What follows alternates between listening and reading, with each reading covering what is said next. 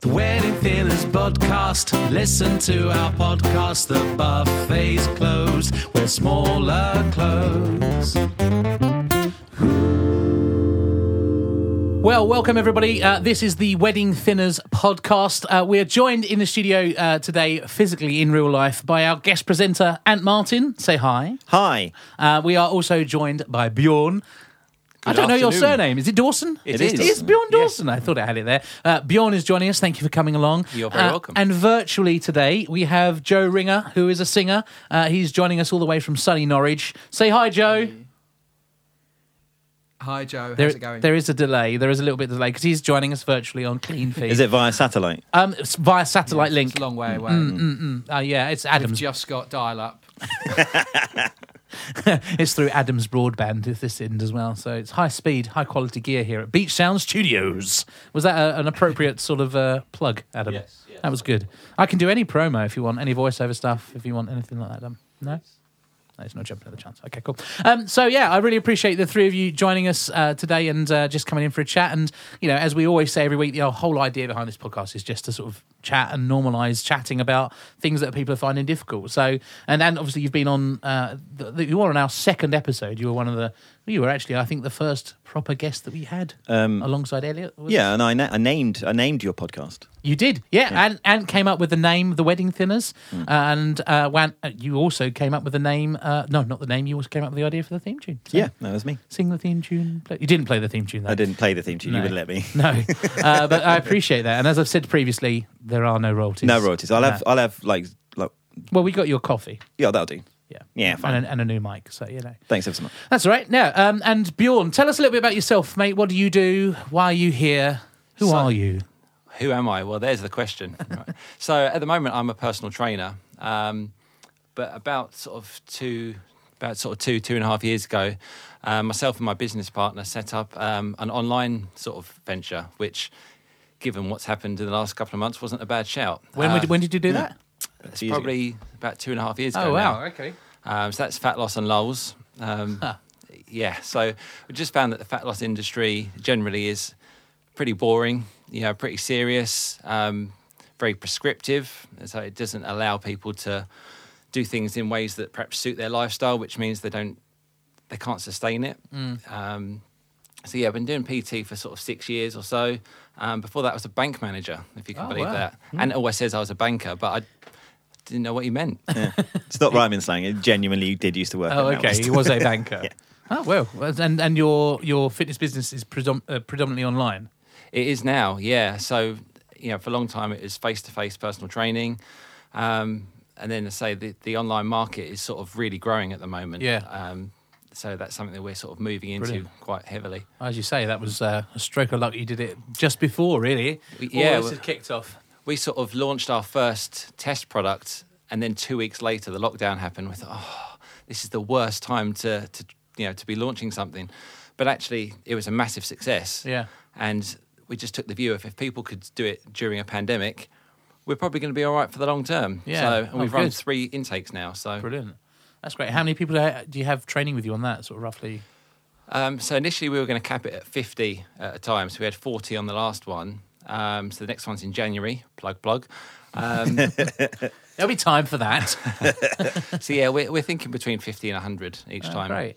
Well, it'll be great to hear a bit more about what, what you you know what you can get up to if you joined up with that. So we'll we will come back to that. And you know, in all seriousness, it's important to for people to hear what's available for them as well. Um, and Joe, obviously joining us virtually, so there may be a slight delay in you hearing me. What what um what brings you here, other than me asking you to be here today? I know that.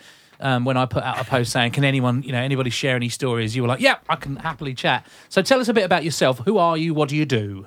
Uh, I am a singer and a musician of sorts. So I was anyway until about March. um, yeah, I'm a singer. I run a band uh, here in Norfolk, but we do stuff all over the country and all over the place. Cruises and shows, and I do a bit of arranging, and yeah, just a bit of anything, and yeah, that's about it really. Um, you know, obviously, I, I although we've never met in real life, We haven't. We sort of move in the same sort of circles. I Yeah. mean, I, I don't really do the sort of the sort of depping thing and all the bits and pieces all over the place like I used to, um, just because um, I sort of run my own um, here now. But yeah, I would sort of you know we've got lots of mutual musician friends. So and you put the post out, and I thought yeah, it'd be nice to have a chat. I haven't spoken to anyone for about eight months. So Why it'd ever it'd be not? Quite nice. And of course, when you're stuck out here in Norfolk, it's it's a you know a little bit lonely. So it's nice to you know just have a chat and just talk about bits and pieces and Yeah. what's happening in the world and what we've done and all that sort of stuff. Yeah, great. And and since we last saw you um, here, what's what's been happening for you? What what successes have you had? Anything changed? Anything good? Oh, um, yeah, I went for a run. Um, so that was good. Uh, well, I'd, I'd been kind of not doing any running at all Right. um, because I did this charity. Well, I literally, it was I just about yeah, to do you the were about to do it. Okay, so I did a charity walk for like 57 kilometers. Um, and basically, uh, like two days before, I bought these nice wool walking socks, woolen ones, really nice woolen ones. Were they merino? They were Merino, yeah. Yeah. He's, he's the I Tottenham, wool. Tottenham manager. No, um, no. Yeah, you say Mourinho. Oh dear. I'm so sorry. Um, so yeah, so I was wearing these socks and I hadn't worn them in or anything, and yeah, so like I, the blisters were absolutely appalling, and I they've literally just only started to to sort of Repair. repair. I didn't know you had to wear socks in. Well, woolen ones, like I've never walked in woolen socks before, Ah. so buying some two days before walking 57 kilometres, great shout. Okay. Turns out not. Don't do Um, that. But it was very very challenging. And you've grown a fantastic face moustache thing. Yes. It looks wonderful. Thanks I, so I hope there will be many, many photos on social media. Um, I mean, I'm a bit shy of it at the moment. Um, I don't think you should be. Well, yeah. Well, It's we'll see. glorious. Thank you very much. Keep it. So obviously, great for radio um, and podcasting is to describe things. Um, I've got a handlebar moustache now, so It imagine what handlebars look like. Imagine That- they're made out of hair. Oh, that's your top lip. Put them under my nose. Yeah. That's great. exactly what it looks like. okay. Thanks. Thanks very much. You're welcome anytime. right. And um, we should say at this point as well, Ant and Bjorn, you work together in terms of, and uh, Bjorn is your PT. Yeah. Um, and actually, Bjorn and I used to work together as well in terms of our PT stuff. And I, I, I left and found a, a, an- another woman.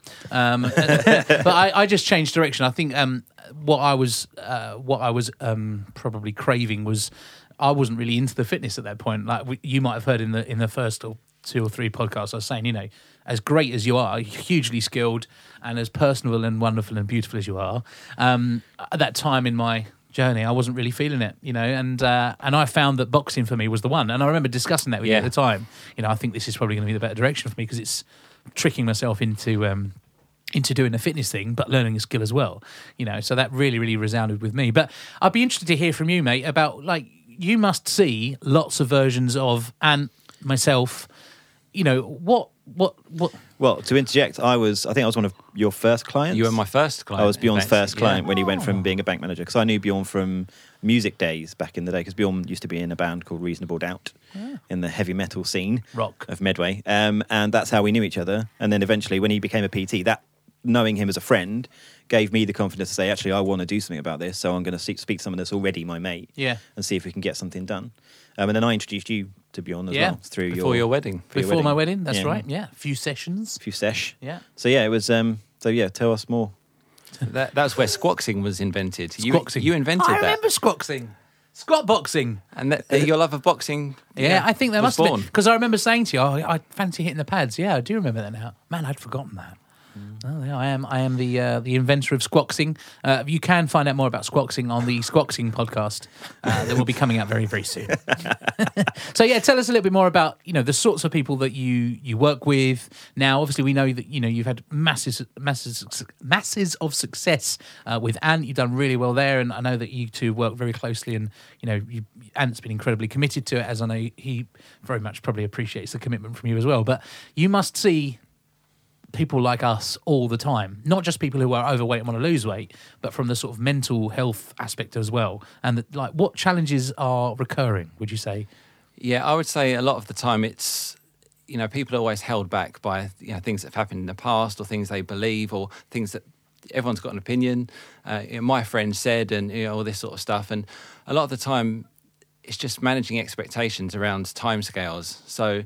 I remember sitting down with a, a lady and she said, um, I, I want to lose four stone. I thought, okay, that's, yeah, fair play. You, you seem like your head's in the right place.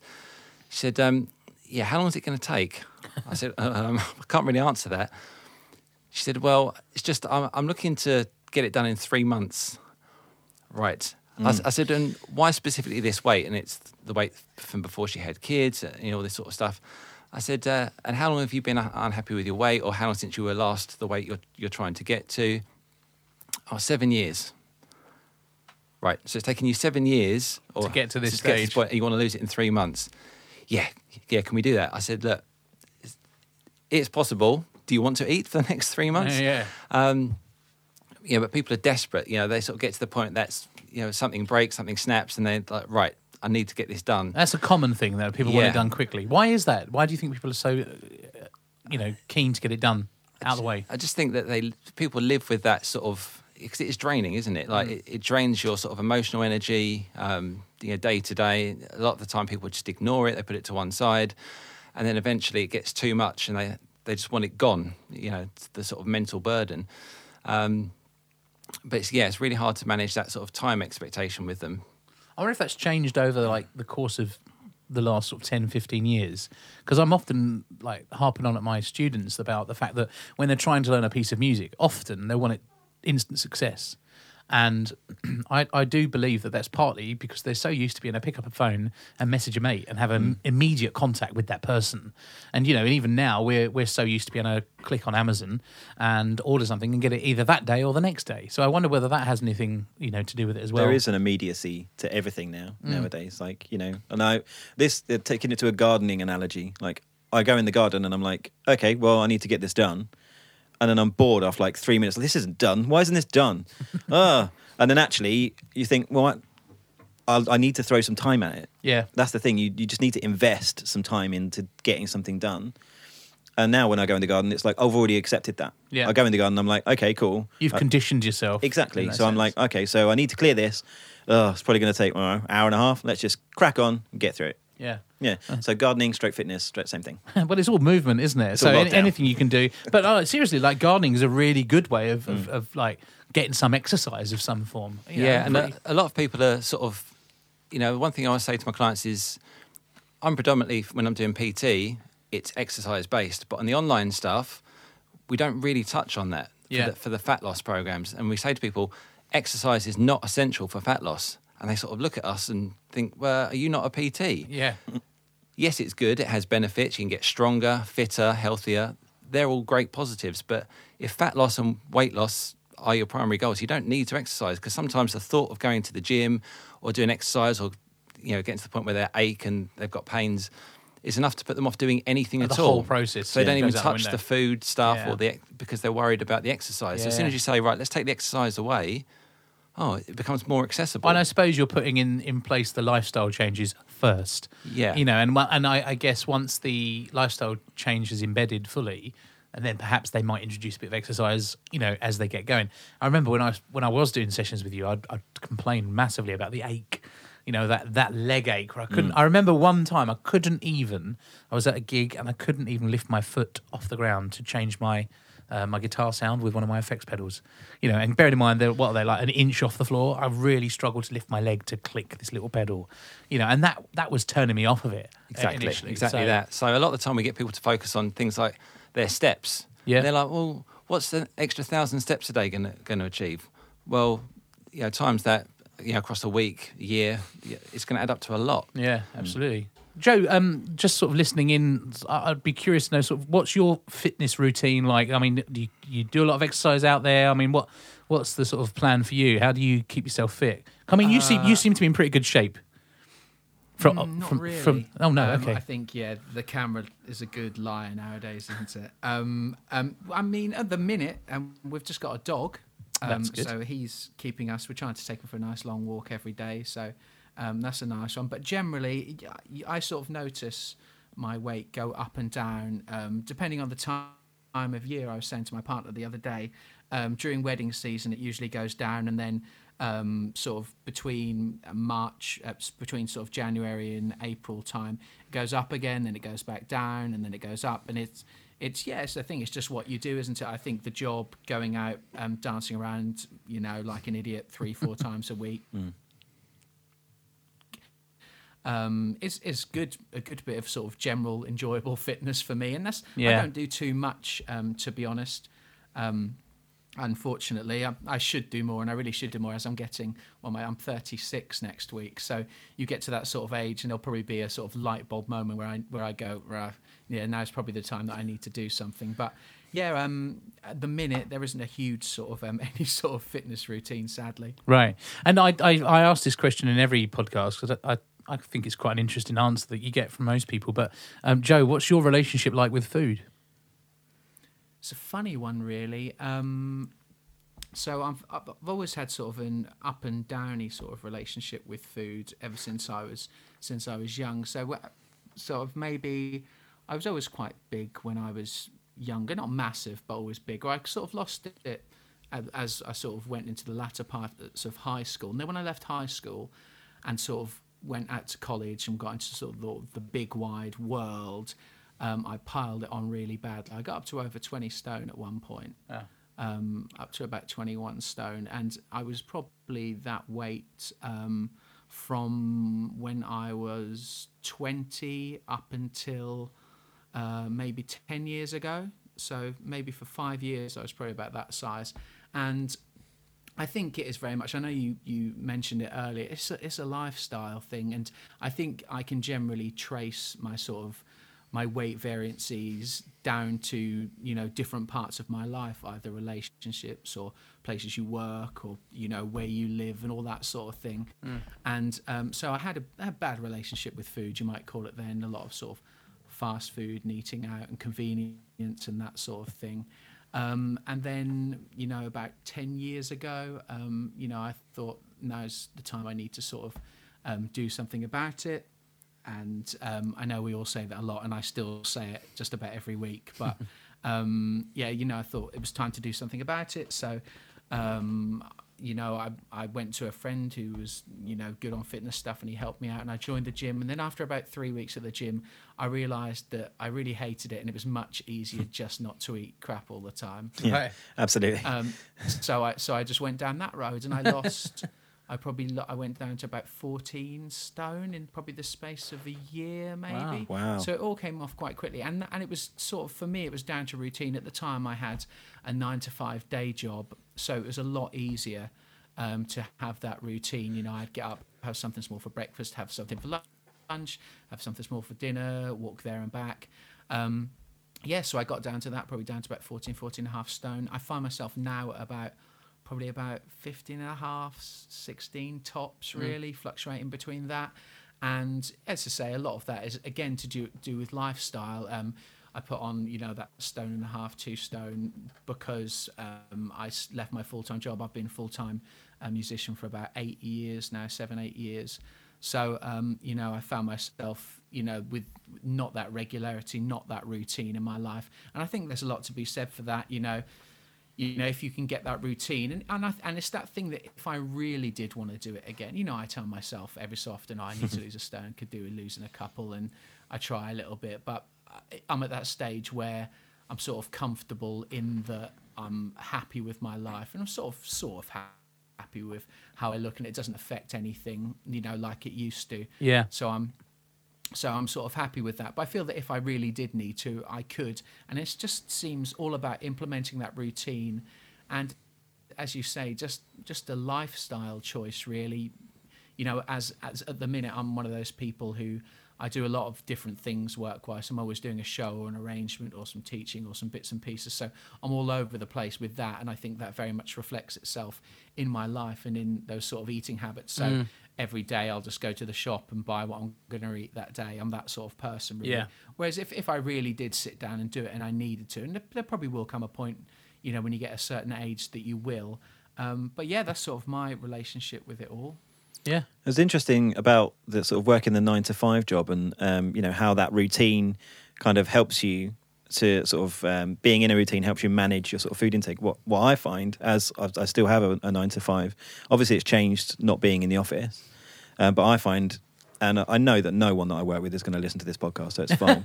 I'm so monumentally bored, like all the time, like literally Sorry, we won't say who you work for. don't so- do that. Um, but I'm so monumentally bored all the time that I will literally, normally, I would just get up and go to the vending machine to get a Mars Yeah. bar to just break the monotony Yeah. of sitting and dealing yeah, with there idiots. is that side of it as well. Dealing I think. Yeah, Sorry, Joe. That's right. No, sorry. As you say, there's a bit of lag. Apologies. Mm. Um, I think there is that side of things as well, and you do think that, but it's just, you know, that I think that general, and it's that that general routine of everything. Like when your house is nice and tidy and clean, everything seems a lot cleaner in your head, doesn't Mm, it? absolutely. And I think it's you know along those sort of lines, Mm. and and when you're sort of you know what, some days I won't eat until, you know, because I'll either get up late and then get straight onto some work, and before I know it, it's seven o'clock, and you won't eat till then. But then somehow you're consuming about three thousand calories. Yeah. like seven o'clock and midnight, and you're like, shit, how did I do that? Yeah. Um, you just chuck it all in, don't you? It's interesting yeah, because exactly, you do. So it's um, and, and there's very different ways. And now nowadays, you know, you'll go and you go to the shop and you'll get some lunch, and then you'll be as you're working from home, everything's just convenient. Everything's there as Yeah. well, isn't it? yeah, So- definitely. It's really interesting because we Yeah, had I mean, a there's a lot to be said. we had a we had a psychologist on uh, a few episodes ago, and um, he was saying that one of the fundamental things, if you're trying to start out in a weight loss, he he, he was a specialist in um, treating people with long term illnesses, but also with a focus on diabetes. And one of the things that he you know he said was a, a very you know a, a massive factor in people's you know starting the process was um, the environment that they're in.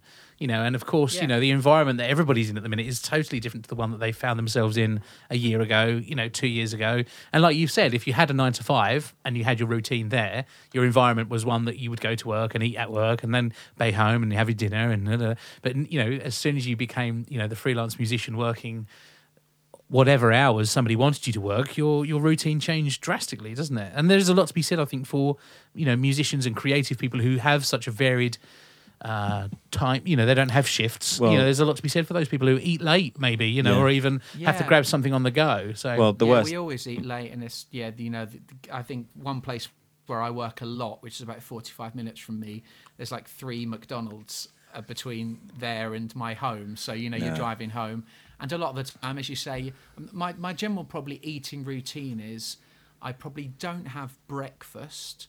I'll probably have um, lunch, mm. you know, around sort of one, two o'clock.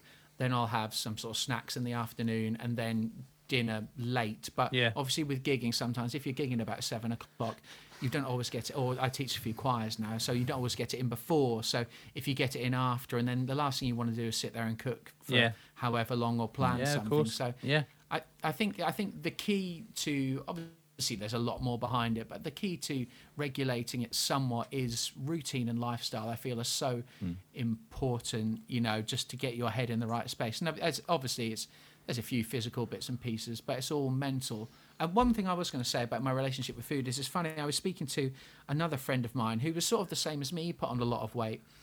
Um, and when you know, sort of, he left home, and then he sort of lost it as he got older. And I think, and we sort of said a lot of it might have been to do with, um, you know, how we were fed as children. And I think maybe the people of our era, or the sort of era before that, even might have experienced that thing. I mean, I know we were brought up sort of on the breadline. My mum was a single mum; she didn't work and all that sort of thing. So, um, you know, our, our my eating experience when I was young was a lot of not great food. You know, chicken dippers, waffles. Well, that's interesting because when when Ant, that- when Ant was on the podcast um, a few weeks back, well, many weeks back now, episode two, wasn't it for you? You were saying that about your you know your childhood growing up as well. Yeah, the food. The food was the cheaper food is the the the worst of our food effectively. Yeah, so of course, and you sort of, you know, you'd have that every night, and, and because of that, I didn't really eat much veg, and I didn't do that, and we didn't go out to eat a lot, but it was just always that, and it was always sandwiches, crisps, chocolate bar Yeah. for lunch. Yeah. beige. Uh, dinner was always Beige waffles. buffets. So- Yeah. They're my exactly. favourites. Totally, I know, I bloody love a beige buffet. But yeah, it was all that sort of thing, and I think you know, actually, it wasn't until I mean, I I sort of eat everything now, and I love food and I love cooking. Yeah. Um, but it wasn't probably until my mid twenties that I really sort of got into that and started eating a lot of different veg and all that stuff. I never used to eat veg at all. Right. You know, during during my early years and my teens and all that sort of thing. And I think that sort of you know those people who were brought up on that, especially sort of eighties and nineties, where the, it was all about you know Findus crispy Um, pancakes. Mm-hmm. yeah, yeah, yeah, exactly. It, well, that, that's very much a symbol of it, all, wasn't it? It was all about what you can cook quickly. Actually, what. Ant was doing there was just Yeah. chucking in a bit of a sponsorship thing. Going Yeah. I'm, just, I'm looking to get a Oh, nice. get a sponsorship from Yeah. With the big boys. Yeah, why not? so Bjorn, you must see, and like I said at the beginning, you must see all you know different loads of different types of people, but like how how, how about you? Because I mean, you. The assumption is that a PT, well, they're probably going to eat healthily. They're going to be on it every single day. And one of the refreshing things when I started working with you was the fact that you were standing there with a huge can of Monster Energy drink, Love you know, that and, stuff. and you were just like, well, I eat shit sometimes. You know, it happens. Not actual shit, No. but but but do do continue. If Monster are listening, though, yeah, I'll send you my address. I love that stuff. Zero calorie. Um, but no, interesting thing, yeah, sort of food wise. Uh, like I used to track all my food with MyFitnessPal, yeah. calories, weighing food out, yeah, how many grams of protein in it, how many grams of carbs, how many grams of fat, all that sort of stuff. To the point where it gets to the end of the day and I'd look at MyFitnessPal and think, oh, um, how am I going to find a food that's got three grams of fat, one gram of carbs? Do you know that was ridiculous? You It know? becomes a bit obsessive, doesn't it? Exactly that. So I, was, I got to the point where I'd go to the, like, the in-laws and they'd have sort of roast dinner. I'd be sort of thinking, I wonder how many calories are in this. And hello. Is that your end, Joe? so I think how many calories in this, and it used to start stressing me out. And I thought, why am I Oh, doing sorry, this? That was me. I don't know. Uh, so then I got to the point where I thought, right, that's ridiculous. You need to stop this. I'll just track calories. So I did that for a couple of months. And I thought, do you know what? I'm just going to delete MyFitnessPal. Yeah. Like, because I'm putting in the same foods all the time. If I didn't put it in, I'd still eat these same foods. So I just ditched it. And that was about maybe three years ago now. I've not tracked a calorie since. Right. My weight hasn't changed. I think it's it's interesting. Like, it, there's different things for different, different. There's different things that work for different people. Uh, because Mikey, that was on, uh, he he joined us all the way from Portugal uh, a couple of weeks back, and he you know he swears by it, and he still uses it now. Like he's lost nearly nine stone. Um, and you know he he still does that, and that's his. I suppose to some extent, maybe that's his his his way of maintaining it. Uh, Yeah. and I suppose you got you got to do what you got to do, haven't you? I think one of the fascinating things about um, having uh, been Bjorn's first client, I was to say patient, one of uh, Bjorn's first first clients was that um, you you see how like your PT effectively like progresses through their career. So from initially Bjorn was like sort of into sort of weights training and sort of like getting buff and hench and gains with a Z. Um, and- Capital, capitals. well. capitals, all capitals, yeah. Um, and like you know, really sort of working out and and tracking your calories so that you get the maximum protein to get the most gains, etc.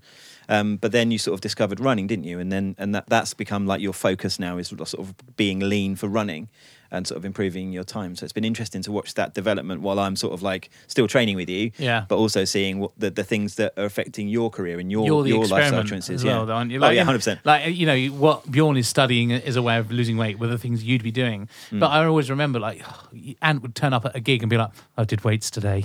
Want to feel my arms?" And we'd be like, "No," and he'd like would literally thrust his muscle in our face. We bo- we both do it Oh. now. And uh, yeah, um, and but then like when the when the running came on, I was like, "Oh, I ran ninety thousand kilometers today." I'm like, oh, great, yeah, it's really good. And at the time, I guess really it was um, maybe your way of sort of confirming, yeah, success. it's accountability. It's Yeah. like if you're if you because I've always been like you know massively lacking self confidence, and that sounds weird for somebody that's happy to get on stage and and sort of like you know and perform in front of hundreds of people. Okay, on my own, maybe three people, but with beer pressure, more than hundred people, maybe sometimes in the before times. In the before um, times. But when you do sort of suffer with your self confidence and you're not confident in that way, just being able to accept praise for something or Yeah. asking for some recognition. Yeah. Like I come from an environment or a family background where praise and recognition aren't really given. That it's not really a thing that happens. Mm. So you feel guilty for wanting it. Yeah, And it's a really weird I've had sort of like maybe 10 12 years of counseling. And if, when there is sort of like um, praise or any emotion like that, praise um, like recognition or guilt or shame, if you expect it to come from somewhere and you don't get it, then you take it. You take it all on yourself. So Yeah. Not having any recognition, not having any praise, you take that as sh- shame and guilt. Like, oh, why do I need this? I shouldn't need this. yeah. It's a really sort of weird paradox. Between Just so the you two. know, I think you're a great bass player. oh, that's not even true. it's not even true. Even you would say that about yourself. don't, don't lie to me. I think um, now is probably a really good time for us to have a bit of music. And uh, and Joe, you've um, you're gonna you're gonna sing us a song today, aren't you? Yes, I am. What what are you Um, gonna sing for us, Joe? I'm very sorry. Uh, this is a song I've always loved. Um, I've, I've always been a massive fan of Simon and Garfunkel. Um, I was sort of brought up on them with my mum. And um, live, I don't get to do much of their stuff, so I thought I'd give this one a go. Uh, this is a lovely song written by Paul Simon called Kathy's Song. All right. Well, Joe Ringer singing a Paul Simon song, uh, Kathy's song.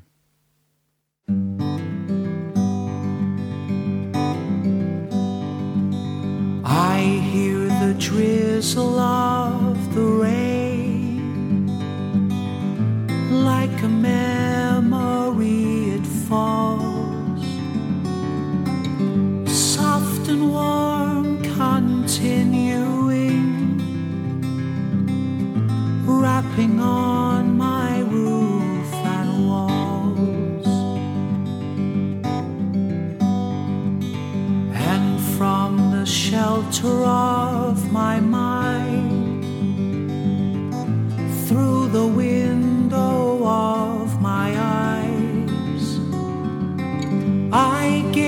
beyond the rain drenched streets to England where my heart lies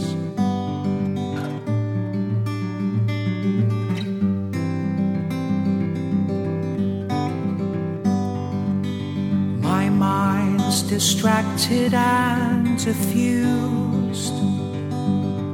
My thoughts are many miles away. They lie with you when you're asleep. Kiss you when you start today. And the song I was writing is left undone. I don't know why I spend my time writing songs I can't release with words that tear and strain to rhyme.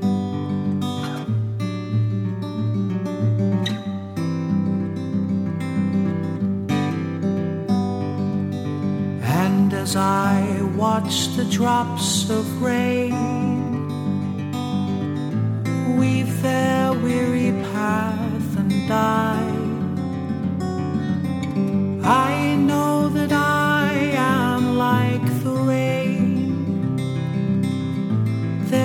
before the grace of you go wide. And so you see, I have come to doubt all that I once held as true.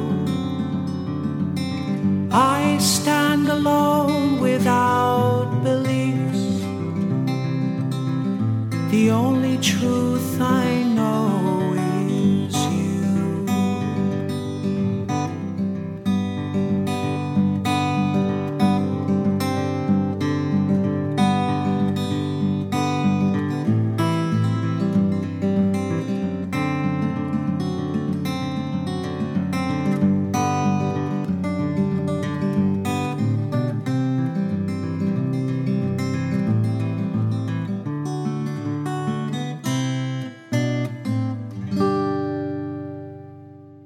Amazing. Joe Ringer, ladies and gentlemen. Woo! That sounded beautiful, That's Joe. fantastic. Yeah, great. A lovely, lovely voice as well. Yeah, really. Thank you so much, Joe. That was really, really cool.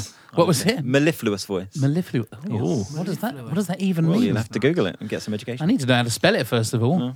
Yeah. Okay. No, thank you, Joe. And we're gonna we're gonna uh, Joe's um, sent in a video of him performing that as well. So we will um, put that up on our YouTube channel, so you can check us out on YouTube. We are the Wedding Thinners there. And uh, just a shameless plug at this moment in time. If you haven't followed us on Instagram um, or Facebook, we are also the Wedding Thinners on that place as well. Um, Joe, uh, how can people find more out about what you do musically, um, what you put on? Uh, just are there any social media links you want to just chuck in Yeah, there yeah, whilst we can, you can on the back of that? Insta- Instagram. I'm on uh, Joe Ringer Vocals. Um, I do some coaching and bits and pieces as well. That's I great. Some videos up there of my bits and pieces. Um, yeah, or the band is uh, thejrb.co.uk. Joe Ringer Band. You can Amazing. Google that and, And we- that'll we'll- come up. We'll chuck all that information on the on the podcast post as well. So we'll make sure that uh, people can find you and can listen to more of that that lovely voice. What what was the word? Mellifluous. Mellifluous. Yes. lovely word. Um, Bjorn, um, and um, was sort of uh, just just before we went had that beautiful piece of music. You wanted to just uh, sort of chuck in some some knowledge about confidence. Yeah, just something that um, Ant was speaking about before. um, and that's just about sort of self confidence and body image and stuff that you know often or predominantly has been sort of like a female th- sort of thing. And obviously, I know you're trying to sort of bring more um, spotlight onto the male side of things. And I remember when I started training for myself, it was very much how do I look like that guy on the Men's Health cover magazine? Oh, I need to lift weights and, and be buff, and that will make me happy because I'm unhappy, and that will make me happy because I'm six foot two, skinny. You know, I, ne- I need to I need to be buff.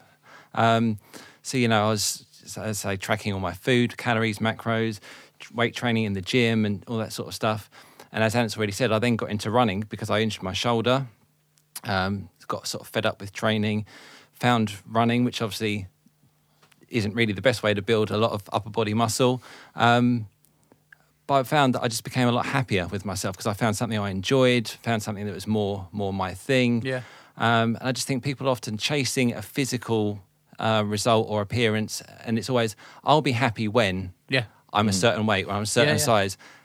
And all the time it happens, they get to that point, and guess what? They're still the same person. They're just a smaller version or a, a and they've not with truly fixed the re, like the the, Yeah. the issue that might have been there. Exactly. I, I would say it's exactly the same for me. I was going through the motions when working with you. Even you know, I I was losing weight. That was it. There was no other goal. I just wanted to lose weight, whatever that meant. And it didn't really mean anything to me at that point, clearly, because I didn't stick to it. There wasn't the full commitment. But it was when I sort of moved into the boxing realms a little bit more that A, I was tricking my brain, as I always say, because I'm doing something that's getting me, you know, fit, but it's also predominantly a skill. Uh, and I was really, really enjoying it. You know, it was great. And it was very, you know, releasing that energy or that angst or whatever. It was, it was brilliant. And, you know, it is brilliant. It's such a, uh, an amazing way of losing, like, of doing good cardio workout. There's well. such a mental health element to it, Yeah. to the whole sort of what what you're doing, what we're doing, this whole sort of podcast idea. There's a whole. It's underpinned by mental health. One hundred percent. Mm. Everybody's got a story. We were saying that um, in between. We, we've had a couple of sessions today, and we were saying that in between that you know everybody you know that surrounds everybody who may live around this studio, everybody's got something, you know, and it's just whether they acknowledge it, it's whether they accept it, it's whether they understand where to start. And I think that's such a key as well. You know, some people may be living with the the mental health issue of, mate, I want to lose some weight, but they just they're lost. They don't know where to begin. And actually, for me, it started with conversing with my friends, with Ant, and then actually Ant helped to sort of speed that up by passing me over to you, Bjorn, to start work there as well. To clarify, when you say uh, t- talking to my friends and then with Ant, do, does that include me as friends or just no, we're friends and I also said with Ant because I was looking at Bjorn, which nobody can see Oh, okay. because we're a podcast. I mean, I'm not and I was pointing but- to you, so Right, I. I was acknowledging your existence in the room. Thanks so much, I can I can go to not doing that if you prefer. I will. Ant is in the room. Thanks, mate. Yeah, well done. That's done. all I needed. Yeah, he's here. Um, yeah, I, I think um, there's a lot to be said for the mental health aspect of it, and I think it's it's as you say, it's a it's not talked about enough, um, and that's the reason that we're doing this to you know share share how we're feeling and and hope that um, you know just by listening to us chatting a load of rubbish, probably you might it might help people feel a bit better about themselves, and maybe they'll start you know on their process and you know get to the point they want to get to as well. Um, and is there anything you want to add? I mean, because I know that you've you've had a you know you've had a very long journey. I know that you've sort of physically improved. Um, your mental health is better. Um, you're Yeah, having way better. counselling as well. you still having counselling as well? Um, not at the moment, no. Um, so I prefer sort of like face to face, sort of one to one counselling, and obviously that's not really an option at the moment. Yeah. So, um, but yeah, I've had counselling since like 2012. So, um, and there's a stigma attached to it, isn't there? well, there is, and I didn't know that I. I, I needed to see a counsellor. I was just really just sad all the time. Sometimes because uh, a bit of background, my dad passed away in 2009. He committed suicide, and obviously that was uh, I'd not seen him in sort of five years. So then there's the element of like, okay, so I hadn't seen my dad in five years. Was it my fault? Did did could I have done anything? Um, why didn't I have a better relationship with my dad? Was that my fault? Was that his fault? Yeah. that kind of thing. And that is such a fundamental part of who you are as a person, sort of like where you're from, Mm. that you don't, you know, it, it, it just completely edges away your your confidence. And so I was just like crying myself to sleep at night and just being a bit of an aggy person during the day um, and not understanding why I was behaving in the way that I was. And I went to, um, eventually, I, it got to the point where I had to go and to, to see someone because I was just, I went to the doctors, if, if, firstly. Um, and I, he was like, "So, what do you think? What, what's your what's the problem with you? Problem? What's your problem? What's your problem?" But it's like, "What's wrong? What's wrong?" And I was like, and I just went, "I'm sad," and I just started crying. Yeah. And he was like, "Okay, well, the first thing you've done Like it's, Is walk it's through the door here. Yep, that's the most important thing you could have done. Yeah. Unfortunately, my GP was actually a mental health specialist as well, so he Oh, wow. trained. He trained that he specialised in mental health when he was qualifying, um, and he was like, "Look, you know, the, it's like people say that it's a weakness to to admit to admit that you're sad and you need help, but actually, it's the strongest thing you can do." Yeah. It's the So- hardest thing you can do as well. Exactly. So for, for sort of like 10 years, I was having all this counselling. And previously, I would put that burden of my counselling onto other relationships I had in my life. So Mm. my friends, my family.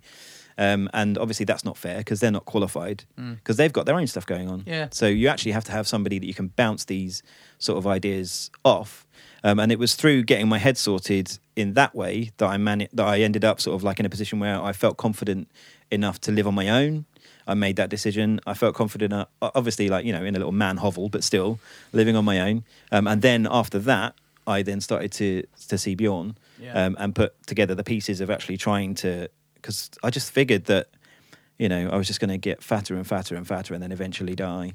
Um, and I didn't know that there was another way to live my life. Yeah. I just didn't couldn't comprehend it. Like, that was how. That was what you were used to. yeah, exactly. Mm. And yeah, so it's breaking that cycle and those examples that have been set for you and actually breaking out into your own thing. And it Mm. Was only with the confidence of counseling I could turn my back on things in the past and move on to looking in the future because it's Yeah. like you're always you're always either you're depressed about the past or you're anxious about the future. That's Yeah. depression and anxiety in Absolutely. a nutshell. Yeah. And actually it's about living in the now and doing things now for your future. It's really interesting. I think that you know you, you mentioned about your insecurities, and you know you mentioned about the fact that you know despite the fact you can stand up on stage, and you know we, we can stand up on stage and act like a couple of wallies in front of you know usually a good number of people. Um, but you know, it, it, for me, I consider it like I have a mode. You know, and my mode right now is my mode maybe for performance. I don't know. You know, my mode when I'm at home with my family, I would hope is natural me. Uh, you know, and and I think they're just coping mechanisms, and to an extent perhaps I had a mode for dealing with my, you know, my upset and, and my unhappiness with my my food. But I, I would be, I'd be curious, like for you, Joe, like, do you find that you are on stage? Are you a different beast? Are you a different animal to, you know, Joe Ringer just sort of wandering around Norwich High Street? that is what I do most of the time.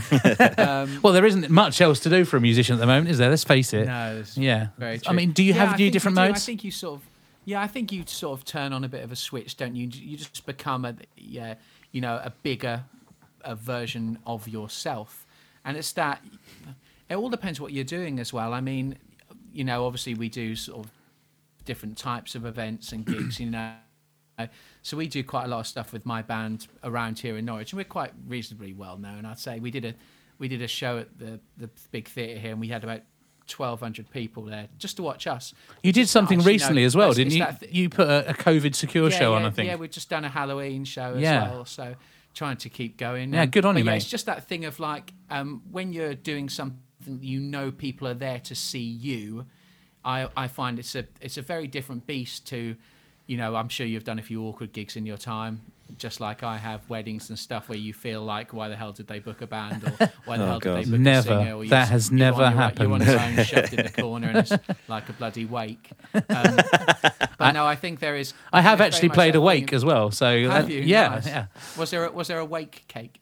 No, I don't Well, need to be awake to play bass. or- hey. yeah. No, sorry, Joe. You were. I just chucked in some weird anecdote. Yeah, so I know. I just think it's that thing. If people are there to see you, and and I think you get the vibe in the, at the start of the gig what kind of night it's going to be as Yeah, well, don't yeah, you? you do. And if you can get them on side straight away, um, it's so important. And as you say, you become a bigger, bigger version of yourself. You know? Which is ironic because we're trying to do the complete opposite. exactly, exactly. and I think uh, self confidence. I mean, when I was a lot bigger, I mean, so when I started gigging was about 2007, I think, and I was probably at my biggest then, Right. Nearly 21 stone, I think I was. Um, you know, and I had no stage confidence. And Actually, my my sort of groundings in amateur theatre. Really, I did that for years. So. And there's a lot to be said for that because you're playing a character, so it's mm. it's a little bit different. But when you've got to be yourself, the transition into that, and also not having any self or any body confidence yourself, is a hard thing to do. And you know, it takes time. But I think once you realise that you can be yourself and that people actually like you, it's, it's a really important thing. And for us, I think it's why quite a lot of people come and watch us now because they feel that it's it's, an, it's a personable experience. yeah, they're part of the whole getting- thing. Yeah, but they're also getting something you know entertaining and hopefully good musically. So Yeah. I think it's I think it it helps but but then, as you say, at home I'm a completely different person. Yeah. And, you know, the smallest things can get you down. So it's not like you're that person all the No, time. No, switch it on, And switch it off. yeah, you see it a lot of with these sort of um, musicians. You know, they'll be, you know, when you see them, you speak to them, they'll be on a high. They'll never stop talking. They'll be over the top, but you just sort of wonder what goes on behind closed doors. But you can't be like that. All it's the really time. Interesting has to be because I, I heard a, a radio interview with um, Paul Weller once, and he was, I mean, Paul Weller is, you know, well, how many years has he been in the industry? And and what I found fascinating about it was that um, whoever was interviewing him said, oh, and you know, and I understand, I've heard a rumor that you get really nervous before walking on stage, like before you start. And he's like, yep, I hate it. He said, you know, he Paul Weller, you know, Yeah, and this that's- guy, the Jam, you know, all the all the good stuff he's done, and despite that, even now he gets nervous. But he, and it, it was what actually made me. Um, realized that I I did this as well. I mean, I don't get nervous so much anymore. But, but what he said was, but as soon as I, I have to, he said, I have to see the, the venue, I have to see the stage before anybody's in there, so I can see what space I've got. Check. That's Check, something yeah, I have to do, do, uh, and not just from a health and safety or all that boring stuff. But I just need to physically see what space I've got. And he said, but the second I walk on the stage, got my guitar. I go into a different mode. And he said, and actually, I don't even know what comes over me like that. It just happens. So it's almost instinctive for him. So yeah, that, I thought that was fascinating for someone who was so you know embedded within the sort of the cultural history of music industry to to say that. Um, Bjorn, so your fat loss and lows. Um, I mean, we you know we've discussed the confidence thing. Do you think there's an element of like people have to sort of get into a mode to be doing it? Yeah, do, do you know what it is? Um, a lot of the time, you know, the sort of people we're targeting of uh, the sort of people that have tried everything else before. So predominantly, we work with women.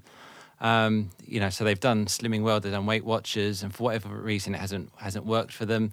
And so, our big underlying message is, um, or what we're trying to achieve, is a positive impact that lasts.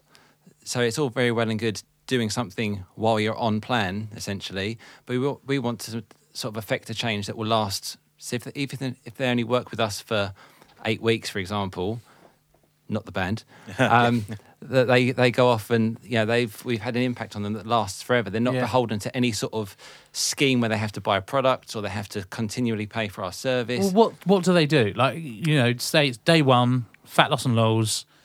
What what what, what can somebody expect? Don't give the secrets away now. Well, Uh, uh, we give away all the secrets, and because there are none, and this is the thing: there are no secrets. So, yeah, I said before about managing expectations. So, one of the first tasks we do once we've sort of you know, sort of established what they've done in the past and where they've got to is I know Elliot said on the second podcast about people want that quick result, and the studies have shown that you're going to get a better result if you get a quick fix, um, quick weight loss out of the gate. But what we found is if, if we don't install these really good habits in people, that they can't then it's like building a house. You've got to build that foundation before you can build anything on top of it. So one of the first things we do is get them to drink a glass of water in the morning.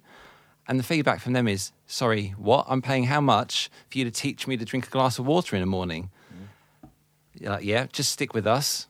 And then they find they manage it three days in a row and then they miss a day. Like, oh because it's not a habit yet. So water first thing in the morning then we might get them to move for 30 seconds. And they're like this is pointless no trust us keep going. And then obviously we're sort of layering those they're all habits. So we're not they're saying oh, what should i eat for breakfast? Well hang on a minute. You've not even drunk any water this morning. Don't start stressing about whether you should have this or that or the other thing for breakfast. Yeah, let's get those sort of habits in, embedded. So over the course of like eight weeks, for example, which is the, the first point of contact we have with people, it's literally starting from ground zero. Right. Um, because when they come to us, they're the sort of person, and they say, "I'm the sort of person that always gives up. I'm the sort of person," and they they identify it as the type of person that never follows through on anything, that never succeeds, that's always unhappy. So we we're trying to teach them to think about themselves in a different way. Yeah. I'm the sort of person that does what I say I'm going to do. Yeah. I'm the sort of person that can do X, Y, Z. Positive mantras. Yeah. So is there like is it is there acti- is it mainly just sort of uh, mindfulness, if you like, almost like a, a reprogramming thing or like an educational thing, or is there fitness stuff involved with it as well? So there's no in in our sort of you know first port of contact with people. There's no sort of set workouts or anything like that. We do touch on steps, but primarily it's around habits and behaviours. So, Sure. um, and we find that just by giving them a habit, let's just say water, drinking some water. So glass first thing in the morning, two to three litres throughout the day. You'd be amazed how many people barely drink anything the whole day Yeah. and doing that consistently. So we give them like a way to track their progress. So they get up and they, right, I said that I was going to drink my water. I've done it. I've ticked the box. It sort of puts, you know, like It a reminds them of what they've got to do for the rest of the day. But also once they tick it, it's like s- It's the mode, isn't it? It's Yeah. reward and recognition. It's, isn't but it? once Exa- that glass, exactly that. It, it puts you into that mode of today I'm going to be eating healthily Yeah. and Yeah. following my lifestyle plan. so each time they tick, they're effectively putting a, a penny in the piggy bank. Yeah. And then they do it again. They do it again. They do Yeah, it again. it. And so they're building up their self image as someone that takes action, someone that doesn't blame other people for where they've got to, Mm. someone that thinks, right, I'm in control of this. Food doesn't control me. I control food. I control my own habits, behaviors. And as you say, if I've started the day with a glass of water and a, you know, some movement or whatever, it just sets them on that right path for the rest Yeah. of the day. And then over eight weeks, we're just stacking and layering all these different habits. But along with that comes self confidence and a different image. Almost like different units that they need to study to some extent. And how can people get in touch with like with you, or how can people sort of find out more about that? So we've got a fat, uh, website, fatlossandlols.com, um, or social media. So Right. either Facebook or Instagram. Right. Okay. And they can get in touch and find out a bit more about it as well. Yeah. So our next program goes out in January 2021. Oh, watch this space. Exciting. I'd be curious, just whilst we have you as a PT in the room, um, and I'd be curious to sort of know, and I know perhaps it might differ from person to person, but what would you say would be uh, some acceptable way of starting, you know, uh, some sort of exercise, something really simple and straightforward that someone could even do at home. You know, let's say there's somebody listening, they're unhappy with their weight at the moment, they want to do something about it, and they, you know, not necessarily that they want quick wins, uh, but you know, is there something that they could just start doing? Yeah, I mean, I would say exercise for a lot of people, especially if they are overweight, is very daunting. And the thought of doing some sort of uh, even PE with whoever is uh, is way too much. That those things are not geared at beginners. You know, a, lot of these workout programs, oh, they're only twenty minutes. 20 minutes. You're kidding me, right? Yeah. Yeah. So, like, we've got a program that's 60 seconds, Right. literally 60 seconds a day. People are like, oh, what's the, again, what's the point in doing 60 seconds? But they've been conditioned that they need to do more. Yeah. Yeah. But the starting point for us is always steps, daily steps. So mu- yeah, every smartphone tracks steps, Fitbits, watches, etc. So just log your steps for a week, just sort of have a look and just try and you know, just up your steps. Say, right, I'm going to try and do a thousand steps more a day, which is only about 10 minutes walking. Yeah. Um, or increase by 500 and you know, sort of start there. Start small. And then, you know, once you sort of get to the point where you're sort of feeling a bit more energized, um, you know, you're drinking a bit more water, just pick one movement. So a simple movement that you can do. You're not necessarily squats or could be marching on the spot, literally marching on the spot or um, star jumps, whatever, and just do it for 60 seconds a day. Yeah. Try that for 28 days, you'll feel infinitely better. Yeah. Yeah, baby steps. Just start small, work your way out. Yeah, definitely. Just Uh, consistency. Just tick it, tick it every it's day. owning it as well, isn't it? Yeah. Although in terms of steps, I did find that like This after- is a joke about steps. no, I'm it's not a joke about you steps. leave. It's not that. That would be a tragedy. Ah! However, thank you very much. That joke was better best forgotten. Yeah. I'm sorry. Ah. That's two jokes. Two for sorry. One for sorry. Oh god damn it. Anyway, I wish I was on this virtually because I could mute this part. what I was going to say was when I obviously being in a wedding band, when I'm gigging, I find that if I, I have my Fitbit on the, my dominant hand on my right hand, where I'm I use a plectrum because I'm not a proper bass player. so so when I'm using moving my hand up and down after a gig, it looks like I've done like fifty thousand steps or something. And in my head, I was like, oh wow, yeah, no, I've done really well. I've done thirty thousand steps this week. It was great. And actually, it's not that. No. It's the fact that I've just done a gig. So if I'm gigging Thursday, Friday, Saturday. Well, you have upped your step count because you are active on stage, aren't you? You're not like you are like you're moving, irrespective of all. I you know, you're loading in, you're lifting all the heavy gear. You're, Yeah. you know, you've got the emotional stress perhaps that's going to get your heart rate up as well. You know, the, Mm. like Joe said, you know, we are prattling about on stage is is a good form of exercise for us as well. Yeah. So we're fortunate, really, Joe, aren't we, to be able to have that as a, you know, as quite an unusual free form of exercise. Would yeah, you- like a free natural work. Yeah. I think, but that, but it is sort of a lot to be said for that. Is if you can find a form of exercise that you love and enjoy, then surely you're winning. Like you've said with the boxing, and Yeah. even like we've said with with work, you know, working on stage and being involved in something that needs movement, you know, needs you to burn calories. Basically, if you can find that, that's sort of halfway towards it. And I sort of, I, I used to play football a lot until I had to have my knee done this, year. and you know, I I used to love that, and it was, it didn't feel like exercise, but obviously it was. And I guess that's the dream. If you can find enough of those things and put them in place that you enjoy, but that Yeah. benefit you from those. It's not a chore. Maybe even that exercise health point of view. Yeah, yeah, it's not a chore. And that thing of like if you if you live, you know, 45 minutes away from somewhere, like I used to walk to work back in the day and it was 45 minutes and it was sort of, I sort of had to really because there wasn't parking and there wasn't a good bus. So it forces you to do it. And again, it's the exercise that it actually has a, a benefit other than, than just the burning calories. Yeah, of course. Yeah. Yeah. Well, that's great. Listen, it's been absolutely wonderful to have uh, both Ant and Bjorn uh, in the studio. Thank you very much for joining us. Uh, and Joe, I really appreciate um, you um, joining us virtually. Um, are there No any gig, are there any gigs on the agenda? I know not right now necessarily, Oh, but yeah, we got some we got some Christmas bits and pieces Okay. coming up. Finished by ten o'clock wherever we can. So yeah, we're doing a few Christmas show. We do a Christmas show every year, and we're doing a few of those and a, a few Christmas gigs at some um, local venues. So if anyone's up Norwich way, Yeah, of course. and have a look. And like and as I say to everybody that's on here as well, feel free to share anything that you're doing on our um, you know on our Facebook page and Instagram. Oh. Thanks, man. uh, the wedding thinners. You know, we, we, we want to support as many different industries as we can, given the, the current Awesome. climate. Um, it's not cool at the moment, but I you know firmly uh, and very much appreciate you you being involved and taking time out of your I would say busy schedule, but it's probably not busy at the moment. But you've probably got other Um, things that you could be oh, I doing. do- um, no, actually, I'm doing quite a lot of arranging for Christmas. Great. I'm just sitting here in front of Sibelius at the minute. It's very boring. Nice, nice. And of course, if Sibelius uh, do want to sponsor the wedding thinners, we Yeah, are yeah, open they to can. it. Yeah, Yeah, we yeah, were open to it. Uh, that would be great. Um, yeah, and uh, Bjorn, uh, people can find out more about you on social media. Um, you've got a, the Fat Loss and Lows program January 2021. That's right, So yeah. something for people to look forward to there. So they can get in touch with you, and of course, we'll put the links up on our, our social media pages as well. But anything you. you. want to add before you go? No, I just think um, obviously our next program starts in January. But what I would say is don't wait till then if you if you want to, To do something. Um, there's always this yeah start on Monday. Diet kind starts of. Monday. I was going to say that earlier. Yeah. Um, just start and also don't go too mad. Just start with something and build up consistency because the only reason people ever fail is because they stop. Yeah. they find it really hard to get started, and then they find it hard to keep going. So just find something you can manage day in, manage day your out. expectations as well. Yeah. I like firmly, firmly. That's the one biggest thing I've learned. You know, I'm not going to lose weight by tomorrow. You know, it's not going to happen that quickly. So yeah, manage those expectations most certainly. Yeah, cool. And uh, and anything you want to add before you? you Uh, yeah, it's also about don't be so hard on yourself. So Mm. like when you're not when you're not losing the weight immediately, don't take it to heart. yeah, because I think that can then lead you down that spiral and go back to eating 14 packets of Jaffa cakes Oh god. again. Okay. we shouldn't be doing that on a, a, I'm a health headed- and fitness. Uh, I'm headed to the petrol station on the way home. Oh, so- okay, don't do it.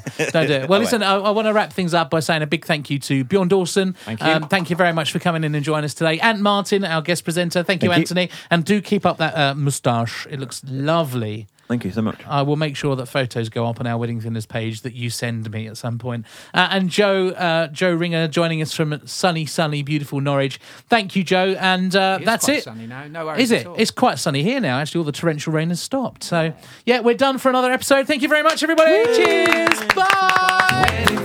Podcast. Bye. Listen to our podcast. The buffet's closed. We're smaller clothes.